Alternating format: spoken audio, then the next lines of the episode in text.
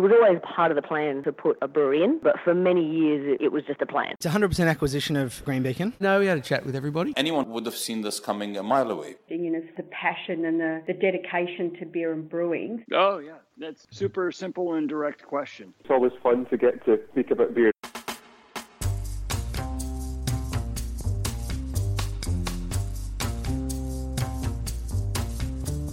And that's just what we're here to do talk about beer. Or this week, more on beer design and branding as we chat with Dave Padden from Akasha. Akasha last week made a big splash announcing a major rebrand with all the social media noise you would expect.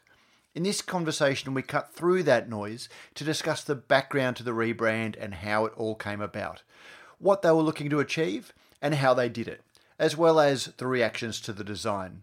Being a conversation, we also catch up with how Dave and Akasha has gone during lockdown and how the beer sales mix has shifted with pubs being closed. We also discuss where Dave sees it going as pubs start to reopen. We also have a chat about the haze craze and what it means for beer styles generally. Dave is honest and forthright as always, and that makes for a great chat, one that could have gone on for much longer. And I hope you enjoy it just as much as Pete and I did.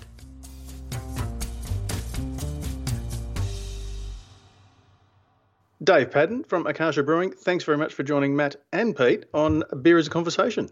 Thanks for having me, guys. Well, thanks for being ahead, uh, David. So I, I, think we last spoke to you. When was it, Pete? Was it uh, we we caught up with Dave at least once during the antidote at the? I can tell you what it was, Matt. It was definitely during lockdown in Victoria. Um, but then again, pretty much everything that's happened has been during lockdown. So it was no, it was uh, the antidote. It was one of the early, uh, maybe the second week of the uh, of the antidote and we caught up with Dave for a bit of a uh, state of the union, uh, how things were going in New South Wales, which which actually I guess Dave might be as good a place as any to start off. Mm. Obviously, we want to uh, we got you on to, to, chat about the the rebrand and everything, but we're still yep. in uh, whatever we're not quite the other side yet of these uncharted waters in these unprecedented mm. times, and we haven't yet discovered what the new normal is. But um, how have you travelled since we spoke to you on the antidote? How have things gone um, since then? It's a it's a good question and something we, we think about a lot. I think it's a it's an ever moving target. So um, at the moment we're we're looking pretty good. Um, I think uh, we may have spoke about last time when we uh, when we did, when we did speak about this that we're very lucky that a large proportion of what we do um, goes into cans. So um, we have a you know a, a, fairly large skew. Almost 80% of our product goes into cans and into uh, into off premise. So um, that puts us in a pretty good situation in in um, in difficult times like this. I think the more beer in keg that, that we or anyone else has, the probably the worse off they are with the restrictions on venues and things like that, and their own tasting room, of course, as well. Just on that too, Dave. With the um, you, we talk about cans specifically mm-hmm. versus bottles. Do you think it's easier for breweries that have their and I'm only thinking about I've had issues with some particular delivery companies um, with weight limits and that sort of thing. So to the point where I've ordered three cases of beer and they've come as, three separate orders because they exceed the you know the, the weight limit. So is cans a I guess a the way of the future in, in that respect?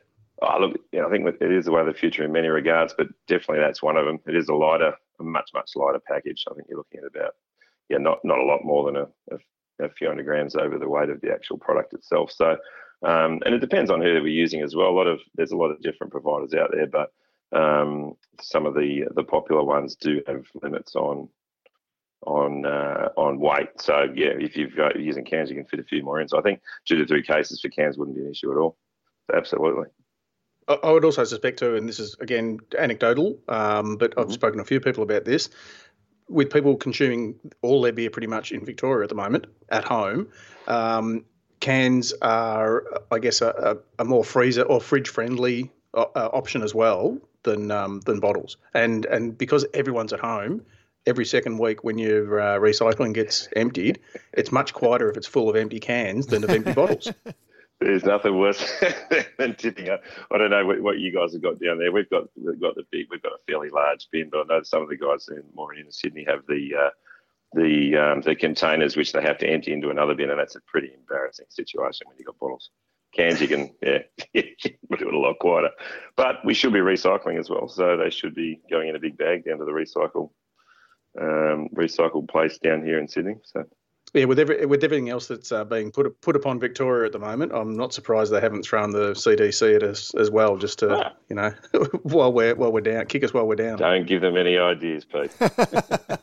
Never come. it's a nightmare from our perspective as well. Trust me, Dave. Before I, I can't remember whether we spoke about this on uh, the antidote when we did catch up, but were you guys predominantly packaged or draft yeah, uh, we're about eighty percent in package now.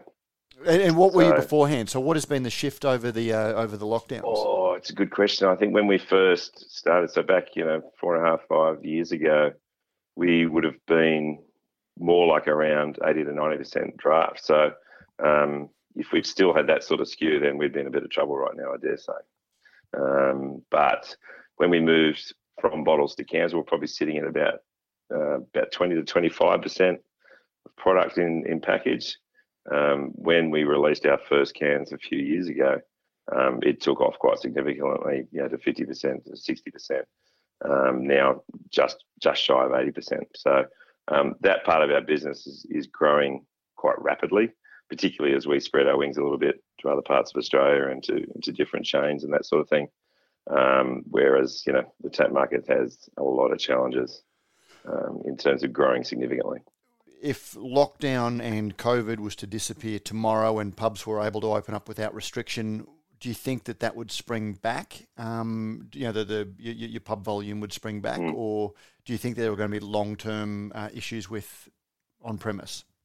Yeah, I think I think there's two aspects to it. I think definitely it will spring back to where it was, but I, I, I still think the tap market was challenging anyway before COVID for various different reasons. That you know, whether they be tap contracts, whether they just be you know, just lack of taps in the market itself and just not growing in the same rate as as as cans. But I've, we've also seen anecdotally as well. I think a lot of more people were drinking drinking a lot more craft at home um, leading up to COVID as well. So that's obviously been exacerbated with everything that's going on. But I, I think things were starting to shift that way anyway.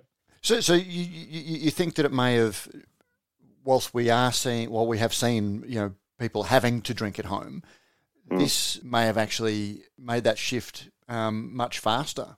Yeah, we, we, have definitely seen it. We've seen a lot more growth in that in that off-premise market definitely before COVID hit. But that's yeah, 100 percent right. It really, I mean, it made it happen in certain parts, in certain times. I mean, in, in Sydney, we're starting to go back the other way, which is great, and I'm I'm sure Victoria and other states will do the same as well. But um, yeah, I think you're 100 percent right. It really sort of exacerbated that shift, which which works well for us how's your volume going? Because one of the things I've heard from a couple of the breweries are probably a little bit smaller than you. Um, you know, they because there was such a pickup of package, um, and they were putting beer in package when they hadn't actually anticipated because they were planning on being a, uh, you know, more of a taproom venue. Mm-hmm they were able to replace that volume. And now, as um, pubs have started to open and take a little bit more draft, they're suddenly left with this situation of, gee, we don't have enough beer for our own tap rooms.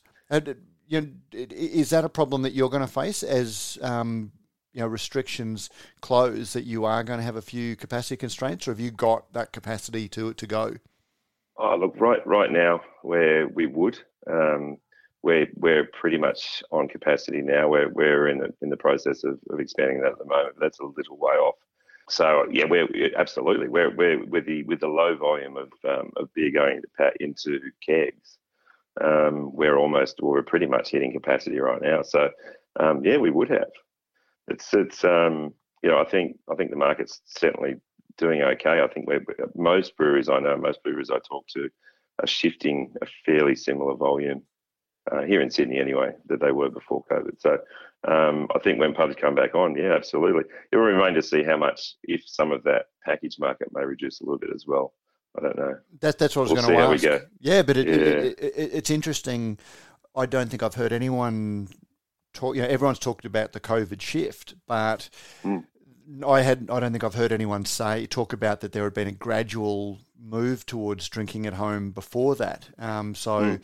there may not be as big a spring back as people uh, are relying to uh, to going back to um, tap beer.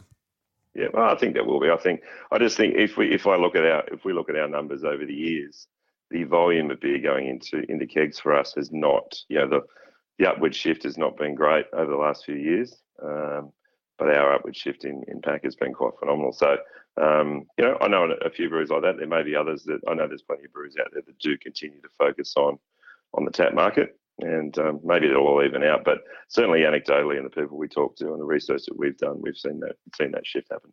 COVID hit us towards the end of March. Um, was the moving on to the to the rebrand? Um, was this something that uh, that you'd been thinking about before COVID, or has this been something that uh, came about as a result of COVID? And what caused you to start thinking that uh, Akasha really needed to look at a rebrand? Look, it's it's certainly not something. I mean, it's a rebrand is an expensive exercise if we're going to do it properly. So it certainly wasn't something we came up with during COVID. The first couple of months of COVID were a bit, you know, we try everyone was trying to find their feet. So we've been thinking about doing this since the end of last year. It uh, it, it, sort of came with our our growth um, significantly. The last sort of 12 months leading up to that had been we'd, we'd invested a lot into growth to make sure that we were growing at that time, but also had some capacity to grow um, after that. There was no point in doing a rebrand if we don't expect any growth to come out of that. So there was a lot of our, our volume going into pack, and we needed to be able to support that. So we, we invested in a very um, capable canning line of our own. We'd been actually been outsourcing that for a number of years to East Coast, who we had a wonderful relationship with, but really to to be a little bit more uh, efficient and to make a little bit more uh, margin in that in that part of our market, we really need to be doing that ourselves. So, invested in a brand new canning line, um, invested in um, a lot of storage capability as we were growing. We needed more storage capability for our beer. We we do pride ourselves are keeping everything cold. So that's pretty tough as you grow. Um, moved to national distribution, which was which is hard um, and expensive as well. um, but also that, as I said, that capacity expansion. So um, you know we needed to be able to support some significant growth as we as we move through a rebrand. So that's what we we wanted to make sure we got that all out of the way and ready. Um, and then at the beginning of this year, we we went out to our market and did a bit of market research. Well, not a bit of, we did a lot of market research around a lot of things, what people thought of us, what they liked about us, what they didn't like about us, asked some pretty tough questions that sometimes you don't necessarily want the answer to. Now, just before you move on from that, how did you go through that process? Like, was it just you rocking it up up at a pub and sort of saying, "Hey, what do you think of this?" Or like, did you engage consultants to to go out and do that? Yeah, I think I think so. We've done it before ourselves, and I think um, people are a bit too nice, and I don't think you get get the real feedback that you need by doing it yourself. I think it, you know it's like going to your mates and saying, you know, do you like my new haircut? And they say, well, yeah, it looks really great. And then you know, once you've gone, they say, geez, that was a shit haircut. so it's it's kind of it's it's kind of I think we we realised that it was really a, a, good idea to, to get somebody else to help us with that and do that and and talk to us, especially our staff. No staff, you know, we've got we've got about 17 people working for us, and they're all so passionate and love what they do, and have some great ideas. But sometimes they're a little bit hesitant to talk to to me or some of our other guys about that, about what they truly think. If they really don't like something, or do like something, or do like something, they're pretty easy to tell you. But if they don't like something, then sometimes they can find it hard to tell you. So we we did get a third party in to help us with that, and I think that was that was a really really great way to do it. So we went out to so our staff obviously was first our wholesale customers, both on and off premise, and and our and our end consumer, and asked them a lot of uh, you know, a lot of questions, which was good. Was the same company that did it the same ones that did the eventual design? Like, it was it a whole no. service? So, so you actually went out to a specialist um, uh, brand company? Yeah, these, yeah, these guys. We have two sort of companies. That, one that helped us with the design, and one that uh, helped us with with that particular market research bit. They were very good at that, and I think um, like anything in this world, you, you focus on what you do and do it well, and they were they were very good at doing that. So they went out to all three, and what was the good stuff, what the bad stuff, and you know the good stuff was things like you know we have a very good quality product that people know and love, and that um, you know people were starting to like to be able to see it in different places around the around the around the country. Um, we re, we we reaffirmed that our team is is is 100% dedicated, not just to, to, to us, but dedicated to the craft.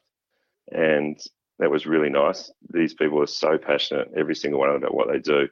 and are very passionate about us and our and our brand and our company as well, which was really nice. Um, and we all love hops. It was it was kind of funny one. It's it's kind of the way you. We've always been such a, a hop driven brewery and unashamedly just focus on that almost that one line of product.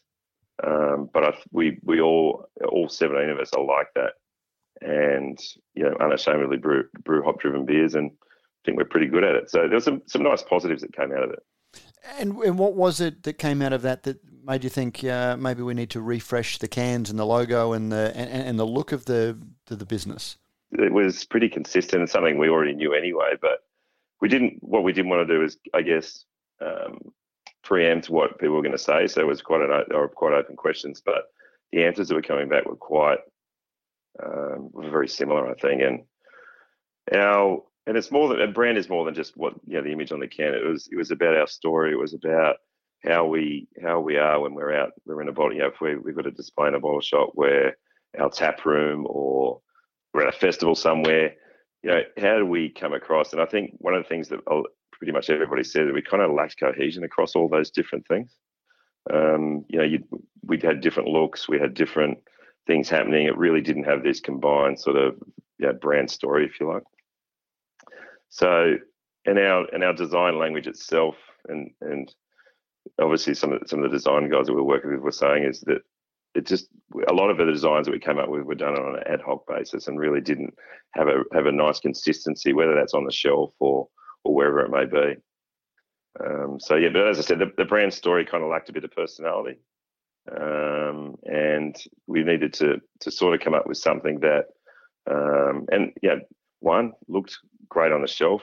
There's, there's so many beers on the shelf. Every single off premise or on premise for that matter venue has so much going on on the taps or on the shelf that how do we, you know, make it consistent and how do we pop on the shelf? That was that was a major thing. But then how do we actually sort of, you know, uh, visualize our brand a little bit as well? Dave, I reckon at the moment I see independent brewers as falling into two distinct classes. There's mm. core range and there's every time you refresh your Facebook page, we've put out a new beer. Like so, uh, there's a limited release, and and and each one is is different. Does mm-hmm. that uh, influence uh, the way you look at a, a brand refresh? One hundred percent. It's it's it's something we think about a lot over the years. It's really really tempting, um, sort of take it back away from the rebrand a little bit to to just release. Um, seasonal or whatever you want to call it, limited release after limited release, um, because they're always popular. Everyone's after the next best thing. Um, but it, I don't think it does your brand much good at all. And do you we, make money been, from that? Is the other question that oh, I've got? it's tough. There's there's two things that, that I don't like about it. One is our core range we've been working on now for five years, and we think we're we're, we're getting them pretty well brewed. Right? It takes a long time to to fine tune a beer, and if you're consistently releasing different beer after different beer after different beer. I, I, I just don't can't see us getting you know really really good at it. Um, So I think yep. um, you know, and, and, our core range has, has always been our biggest seller, which is which is amazing for us. Um, Hopsmith, uh, I think it's Hopsmith and Mosaic IPA make up about fifty percent of our volume, um, which is amazing. People know what they're going to get. They can walk into um, a bottle shop or a bar anywhere around the country and and um, and hopefully find it. And and then you know we have the whole quality aspect is that then we work really really hard to make sure that it, it's consistent and tastes the same all around, no matter where they're grabbing it. So core range is great. We love it, um, but we also as brewers we love to to spread our wings a little bit. But I think obviously our customers like uh, like to see some limited releases as well. So we, we cut it somewhere down the middle. And there's two things with that, I think, Dave. One is, you know, if you're continually bringing out new releases and your um, your branding is based on a different colour for each one, you're going to run out of colours sooner rather than later. that's right. But the, the other thing, and it's probably just the grumpy old man in me that's that's a bit cynical that says, if that's if that beer was really good, you'd want to brew it again. Or if you if you didn't think there was any improvement you could make in that beer, like uh, just the, the one off I think to me it just speaks to a, a different, uh, I guess, drinker mentality. Mm, mm. But I think, and, uh, and I just most... think it's not nearly as sustainable as a a good core range. And, and I should just qualify yeah. what I said because you, you made a you, you brought a, a good point about seasonals, mm. and and I look at somewhere like um, Bridge Road Brewers, a perfect example. Really great, strong core range from day one, but then Absolutely. you look forward to the fresh hop harvest things, or you look forward to the robust porter in in winter or the Celtic ale in, in autumn, and then you mm-hmm. the chestnut pilsner in, in summer. So it gave you that sort of, and I don't know whether, again, Matt and I have discussed this a bit, whether it's a Melbourne thing because we're so used to welcoming in the seasons and changing mm. and and you know looking forward. Um, but but to me, I I just think you know that, that that's a great way to do it. A core range with with your seasonals rather than you know every week a new limited release. Yeah, yeah, and, we, and we'll quite often bring some of those back, and might be on demand. It may be on. We just love the beer. It, it, there's a there's a few. I think there's there's probably three different types now that we're talking about. It is that we've got the limited releases, the core, and the seasonals because we, we will quite often bring back a beer. Um, so we certainly brew a stout every every winter. We have. Um, I mean, Korben, whilst considered core is, is one of our probably beer that we're most famously known for. Um, our double IPA is only released three times a year. Yes, I'm not a big fan of the beer, but I absolutely love the anticipation of everybody getting on board with with Korben. Yeah, we love it. We love it. But if it was core range, it makes sense. And it, the main reason about that is to get it out quickly. It's pre-sold, get into the hands of the drinker within a couple of weeks. Um, and then um, by the time we get around to the next release, it's you know it's all well and off the shelves, and everyone's ready for a new new release. So um, there's some really good reasons why we do it. Um, but the, the season, to get back to the branding thing, I think um, we our core range is definitely um, something that we wanted to be quite quite simple, but but attractive and and pop on the shelf, um, and, you know, and, and be sort of stick out from everything else, but be well recognised. Um, whereas the the limited releases are something where we can go a little bit more a little bit more funky on the label, and um, so we we went down a, a sub brand path for that one. So and that that's the Akasha project. Correct. Yeah. So a, a, brand that allows us to spread our wings a little bit, something maybe a little bit bigger, a little bit funkier, a little bit different to what we would normally do, um, and sort of encase it in that in that sub brand.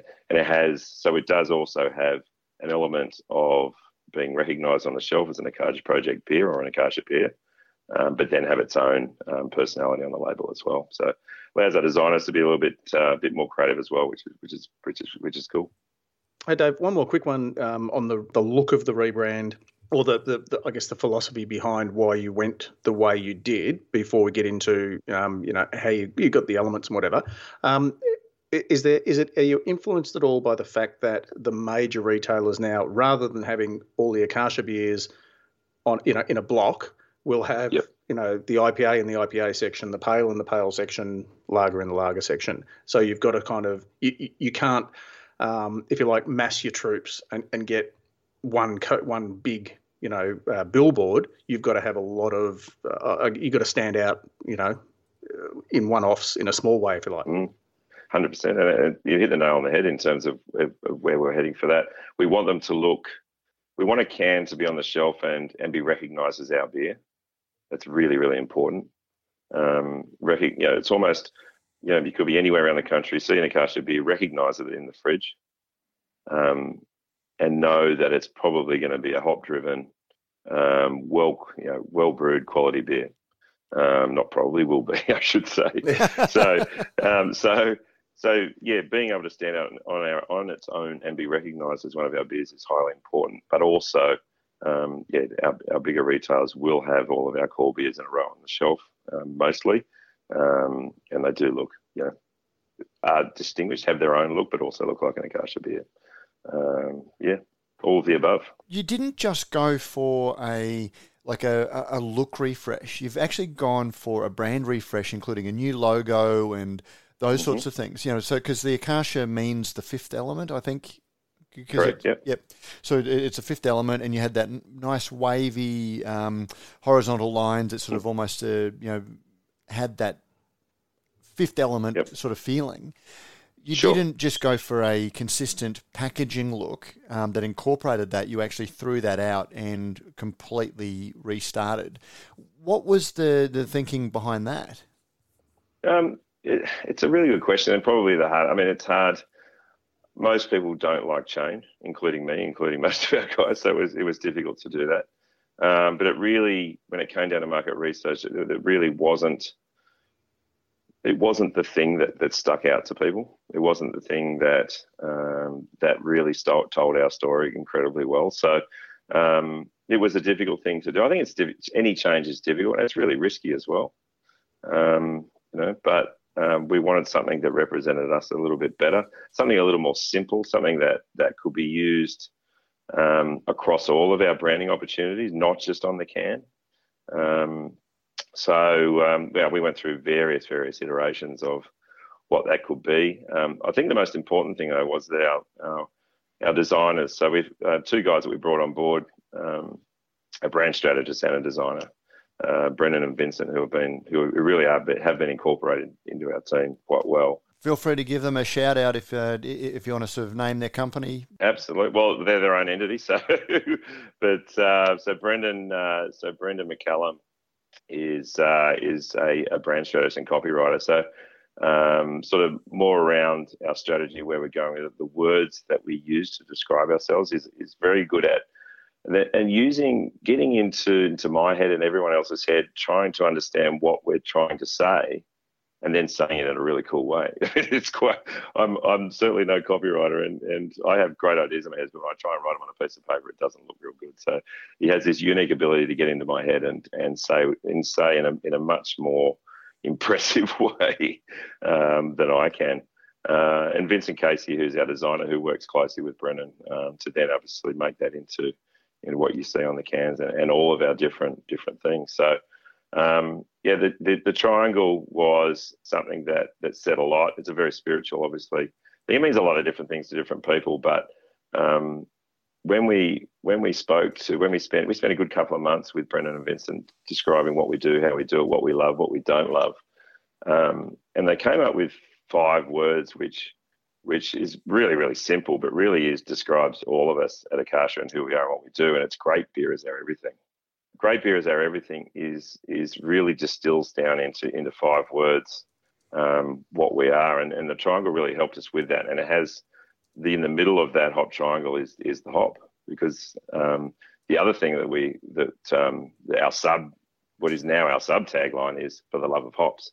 So great beer is everything to all of us. We live it, we breathe it. It's it's it takes up way too much of our lives, but we all adore it so much. And um, and then we we can we even refine that more to say for the love of hops because we all truly love that side of brewing as well. So um, the hop being the center of the triangle um, means all of that as well. So it's um, there are some other components to the triangle. Um, the other three, uh, there's three things that um, we've always, as brewers, and this gets more down to the brewing side of things, have always put at the top of anything, and that's hop forward, high quality, and consistency. Um, and we will we'll start to release more of those sort of marketing messages um, over the coming months. But um, they're sort of the three points, if you like, that um, that that underpin everything that we do. Just on that, Dave, I've noticed a shift uh, I guess, for a while there, particularly when, uh, again, independent brewers particularly were, were sort of embracing the can and realizing, geez, there's a lot more real estate. We can get a bit funky. And we got a lot of, um, you know, sort of uh, picture shows and we got uh, comic book looks and we got uh, very busy branding because the, the can offered that opportunity. But I've yep. since noticed a shift, I guess, away from that to something that's um, a little bit more simplistic, um, mm-hmm. more geometric, more bold but simplified. Um, almost, and, and then in terms of the color scheme, what you might you know call the Balter effect in terms of using um, a more muted palette, uh, you know, more pastels and that sort of thing. Was that part of, uh, I guess, moving towards, you know, you picking up on on that trend?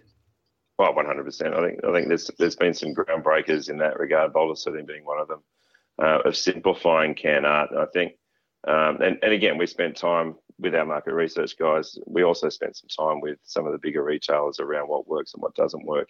And at the, at the end of the day, when you've got 500 beers on the shelf, you don't have time to, to, to really go deep into the can on the shelf. You certainly have that time once you're home, but how are we going to get the hand? Yeah, for us, we we've got a great reputation for great beer. Um, but if you don't know who we are, how are we going to market? How are we going to get this beer into the into the hands of of a new consumer as we spread out into? You know, we've just spread out into South Australia and Western Australia in the last few months. People need to get to know us, but they need to be taking the beer off the shelf, and it needs to catch their eye, and we need to get into their hands quickly. Um, so it's certainly been, I won't say proven, but it's certainly um, there's a lot of breweries that have have been successful around the world with those simple designs. And you're right, Pete. There, there is some more real estate with words and things. Once they've got a home, they can read more on the can. We can then direct them to um, our website, which has now all been refreshed to, to have the same brand and look and feel, and they can, they can go as deep as they want to go. But when it's on the shelf, you don't have very long to to pop and and be something that looks looks good enough to pick up and take home.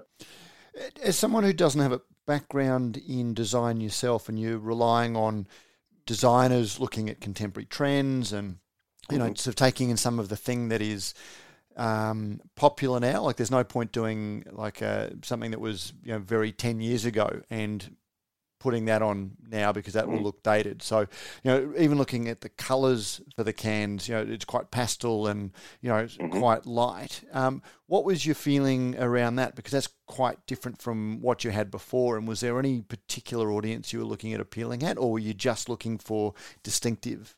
I think I think we were, we're definitely looking for distinctive, something that a little bit timeless. I don't think they're they're, they're colours that are just coming in now and will go next week. I think um, together, again, what we were saying before, together they look very attractive. On their own, they look very attractive.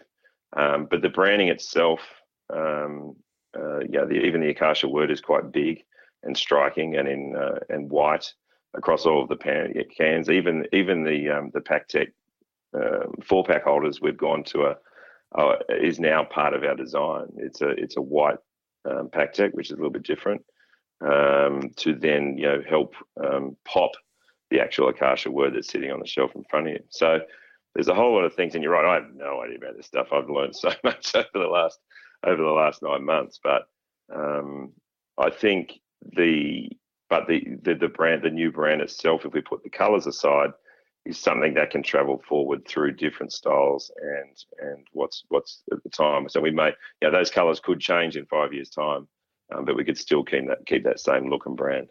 Now, this might be the last thing that you want to hear, but with the, with, with, with, the triangle and the hop in the middle and the shape of it, has yep. anyone else commented that it's a little bit like the Crafty Pint logo?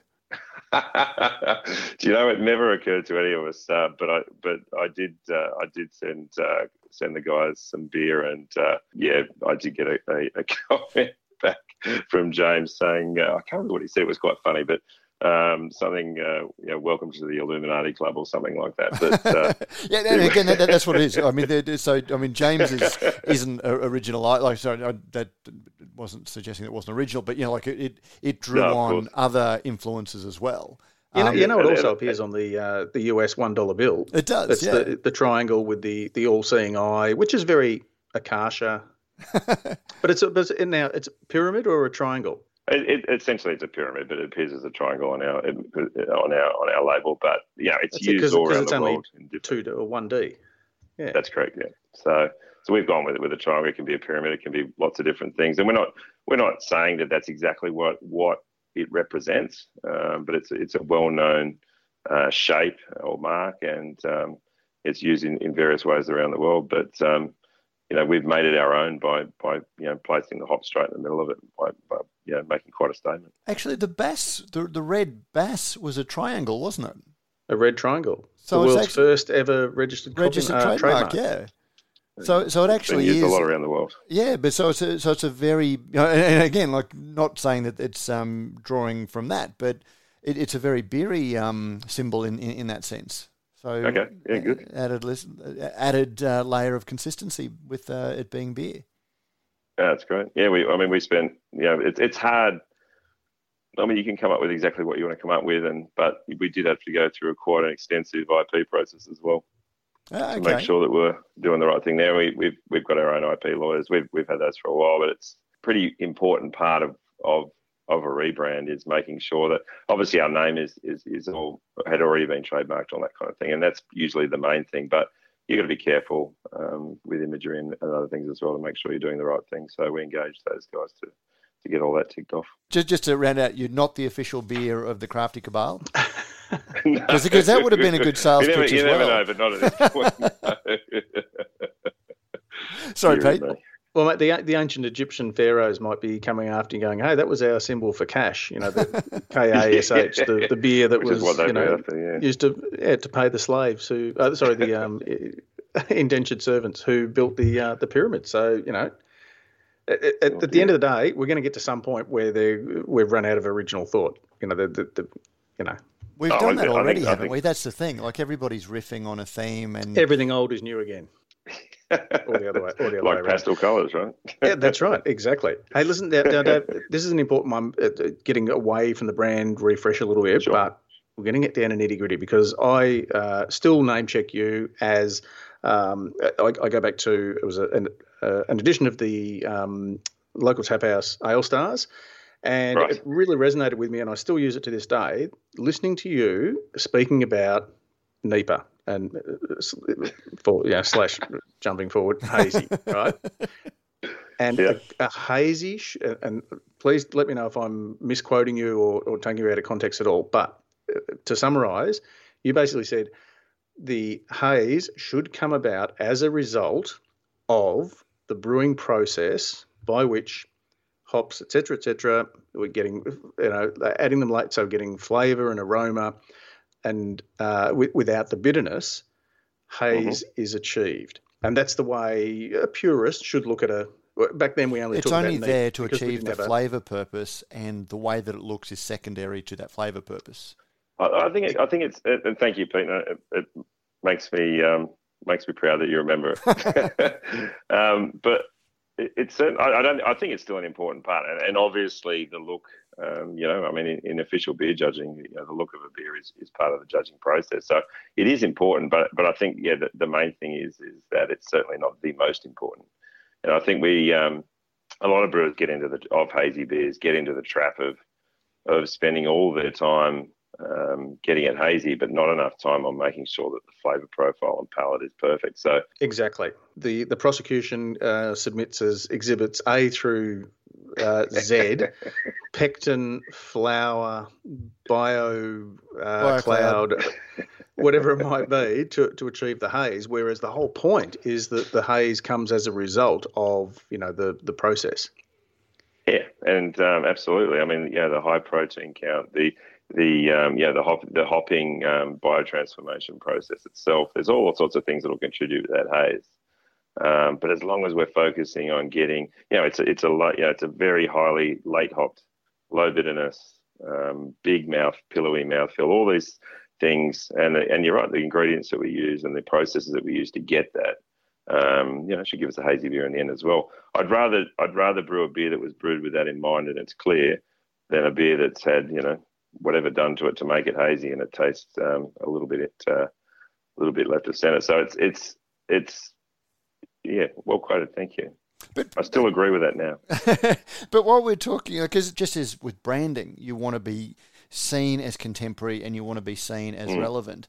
Um, styles are very much part of that as well. And, you know, I haven't heard too many brewers um, talk about the juicy craze as, as, as the movement has gone from just being the New England IPA, which was a fairly distinctive type of IPA, and has become a thing in itself. I haven't heard too many brewers of sort of your vintage go, you know, isn't it awesome the way beer has gone in terms of flavour and you know style um, techniques? It's there was always a, a, a vague note of apology.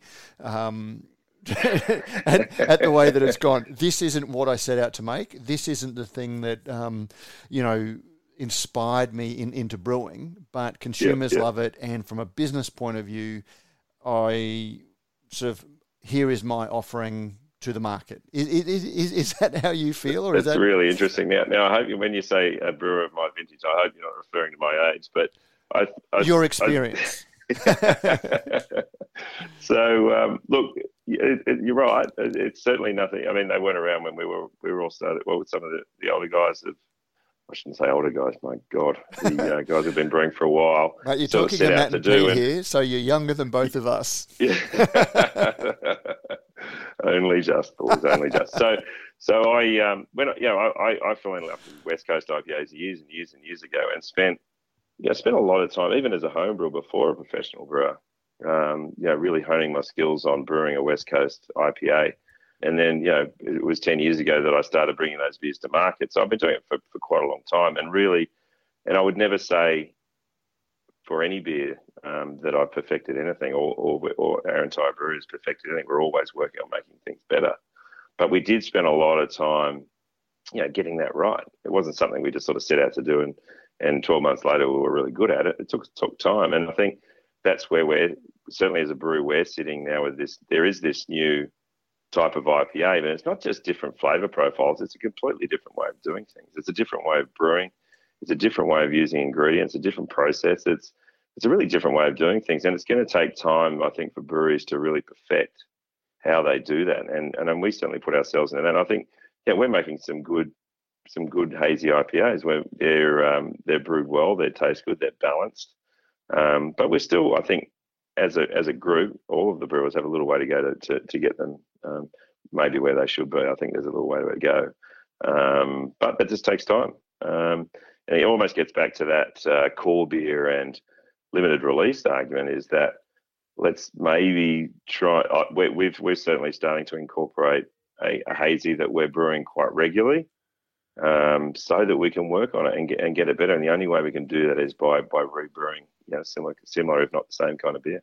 Because it, it, it, it's funny talking about that is that, you know, like Brews News covers the entire beer spectrum, and Mm. you know, like I when 15 uh, years ago, 20 years ago, when Brews News had its early origins as Beer Mat, and then Beer Mat, like we sort of wrote, looking at, um, you know, craft beer was this pure thing that it was all about brewers who were inspired to c- create malt, water, hops, yeast driven things for true expressions of flavour. Um, and so I'd rail against some of the nonsense that the big brewers would go on with. And I, I um, you know, today we posted a story about VB has come out with an aftershave that was the biggest selling aftershave you know, fragrance in Australia in history.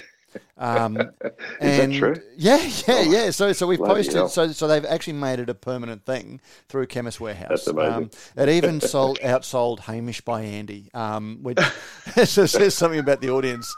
Um, but, Yes. but, but, but, Why, why smell like a comedian if you can smell like beer?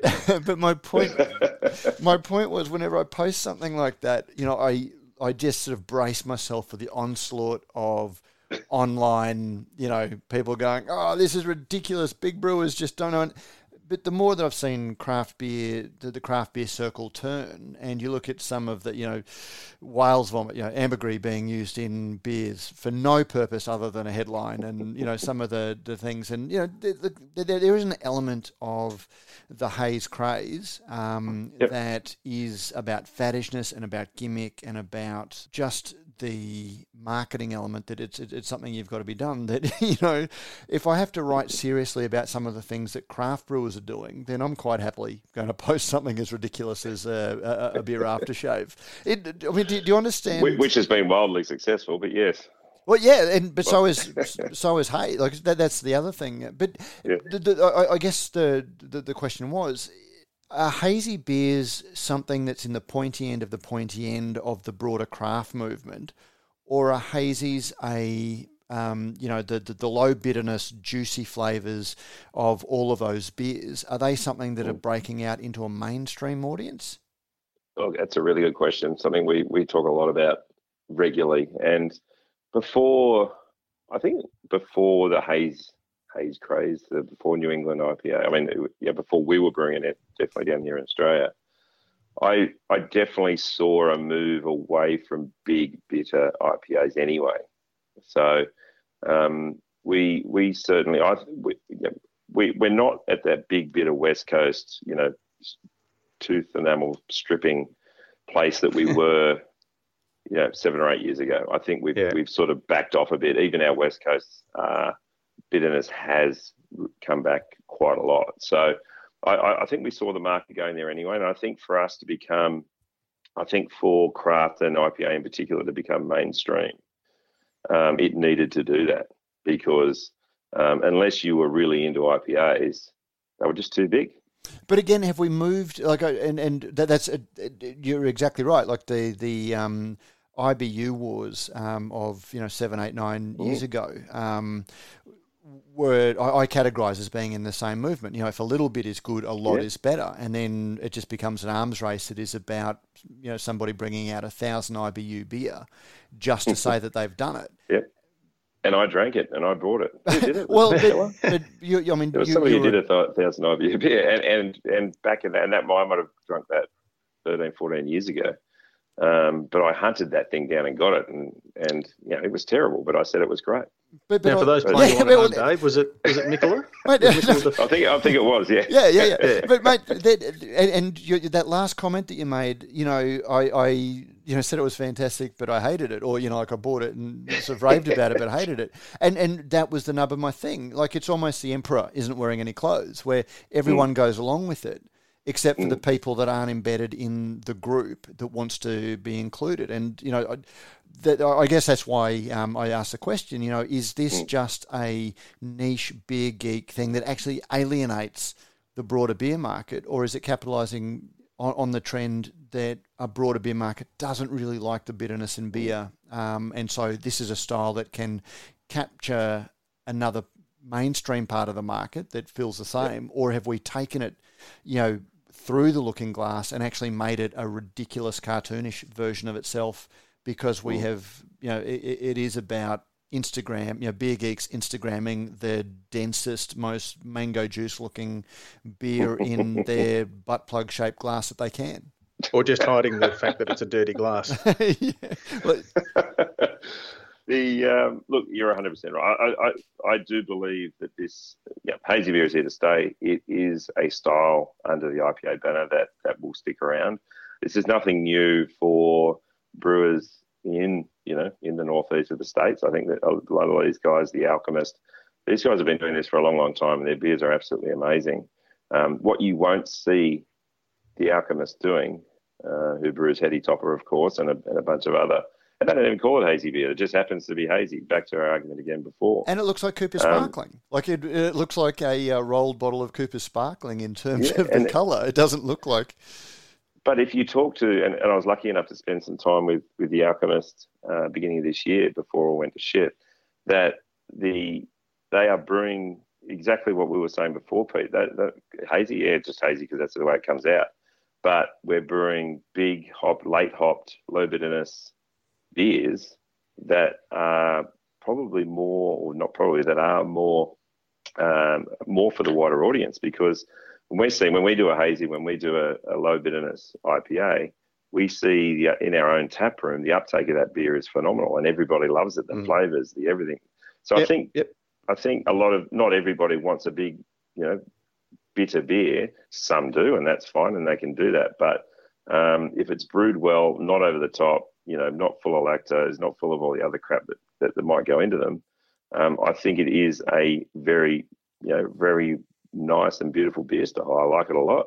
But we do, I think, like any new style that comes out, there are going to be, and, and this is, you know, it's their prerogative. If brewers want to take that and take it to the next level and a level after that and a level after that, that's fine. People are buying it and that's great. But um, I think as a whole, I think it's a great category and, and will be here to stay because I know a lot of our listeners are you know big trivia fans and, and like one upping each other at the at, well when we're allowed to get back to the bar. Um, but Heady Topper is pretty much considered uh, Heady Topper by the Alchemist.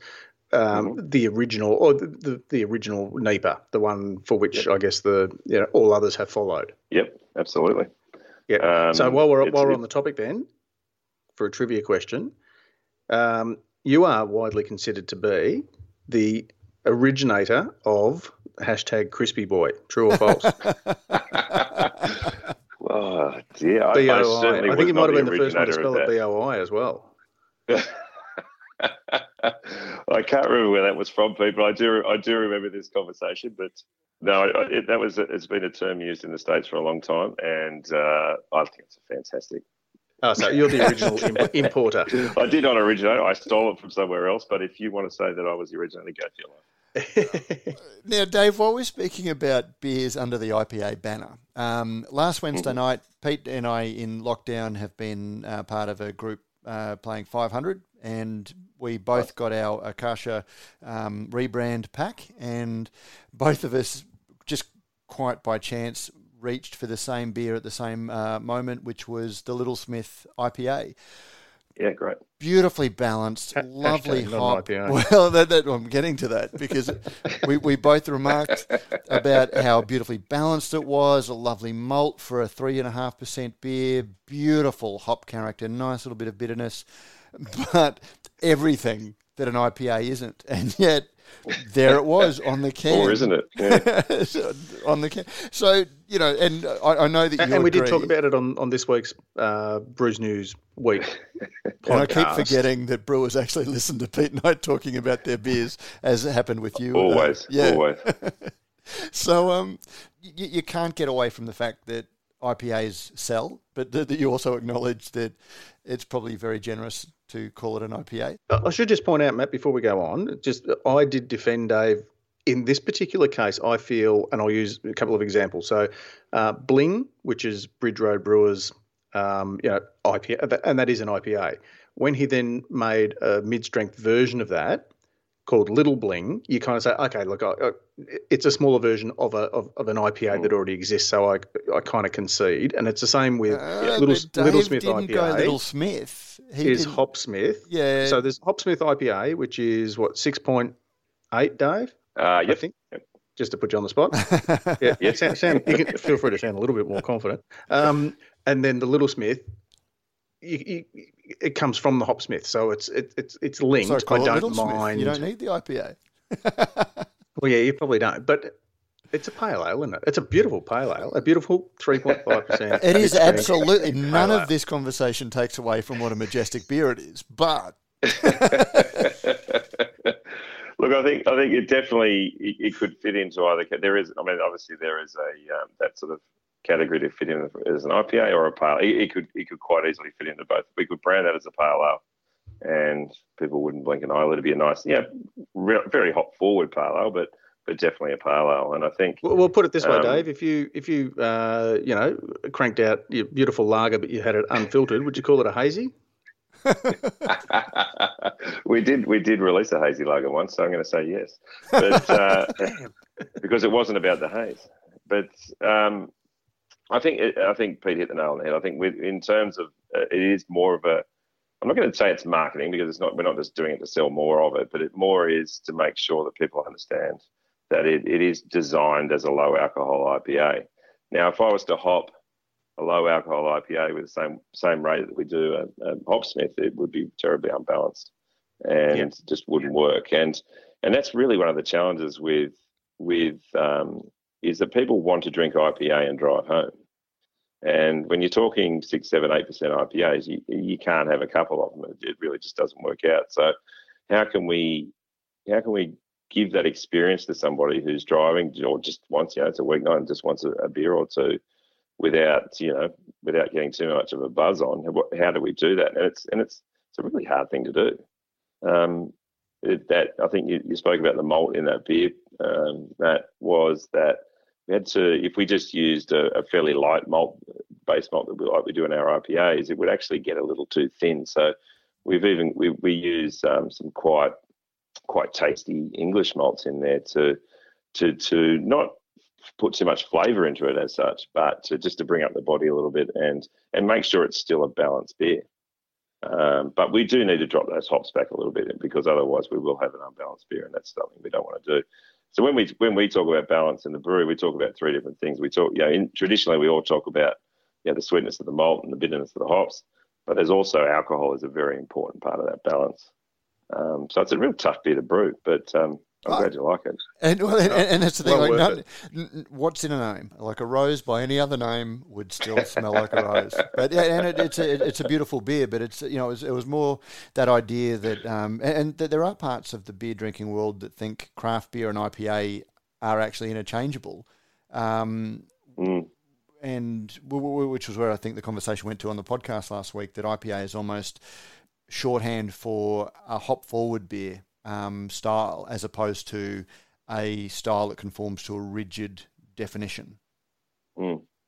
Yeah, that's fair. That's fair. It's um, it's certainly a big part of it. Um, but yeah, good for our branding. Yeah, and I'll keep as I said, you know, for all of the use cases that you gave, um, it is exactly in, in, in, in the ballpark for, for those sorts of beers. And I think getting back to the the hazy is just opening up again. To, I, I, think to an even broader market. The IPA is still a broader market. We're, we're seeing, you know, who would have thought that a, a an IPA hopped, you know, up to you know 20, 25, 30 grams per litre would be appealing to a, a newbie drinking drinking uh, drinking craft beer or drinking beer in general. So um, it shows you uh, what a what a big impact bitterness has on the approachability of a beer.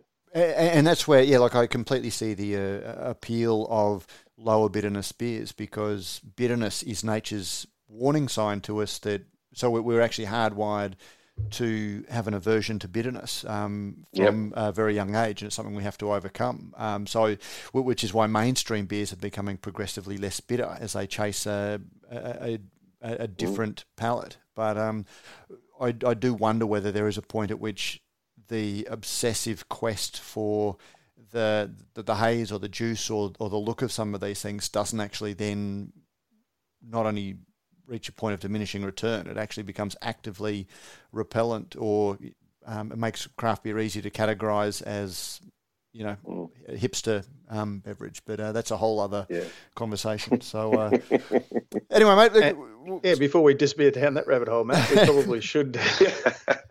uh, plenty of it. Use, we'll leave that till the next time. That's right. Use that uh, that full stop as a uh, as good a point as any to uh, to thank Dave Padden from Akasha Brewing for uh, joining us today on Beer as a Conversation. Well done on the uh, rebrand and the refresh, but also thanks for sharing your, your thoughts with us because I think it's one of those things that, uh, like yourselves, I think a lot of breweries are. Uh, risk averse, and they're also, you know, they don't like change. And there's, mm. well, it's it's going okay, so let's just leave everything as it is. Um, yep. Other breweries have done it in the past and sort of felt that they risked losing, you know, their their core fan base or or that sort of, you mm-hmm. know, putting people offside. Um, so we genuinely genuinely uh, uh, appreciate you sharing your your insights into um, what brought it about and, and how how it came to be the way it is. Oh, my pleasure. It's been uh, it's been a pleasure. It's it's been a big part of our life for nine months. So more than happy to to uh, to talk about it. But yeah, thanks for having me, guys. Oh, a pleasure. And I think uh, actually because you talked about having uh, chatted to the guys at um, Hopsmith, and I think you might have just spent a day there when we caught up with you by satellite phone uh, on the hottest 100 day. Yep. Uh, the uh Alchemist. At the Alchemist. Um, I'm glad you got the two of us interchanging correctly. yeah, sorry, I, I, I, was too busy trying real, to think of um, whether that was the brewery that you'd been to to try and recall its name correctly. But because it was late it at was night, indeed. Uh, yeah, that was the night that I'd uh, come back and uh, um, maybe imbibed in a few of uh, of those beers. And yet you joined us. uh, good fun. Always good to chat, Dave. Thanks very much for your time, and and, and all the best with the uh, with with the uh, rebrand as well. Thank you very much. See you later.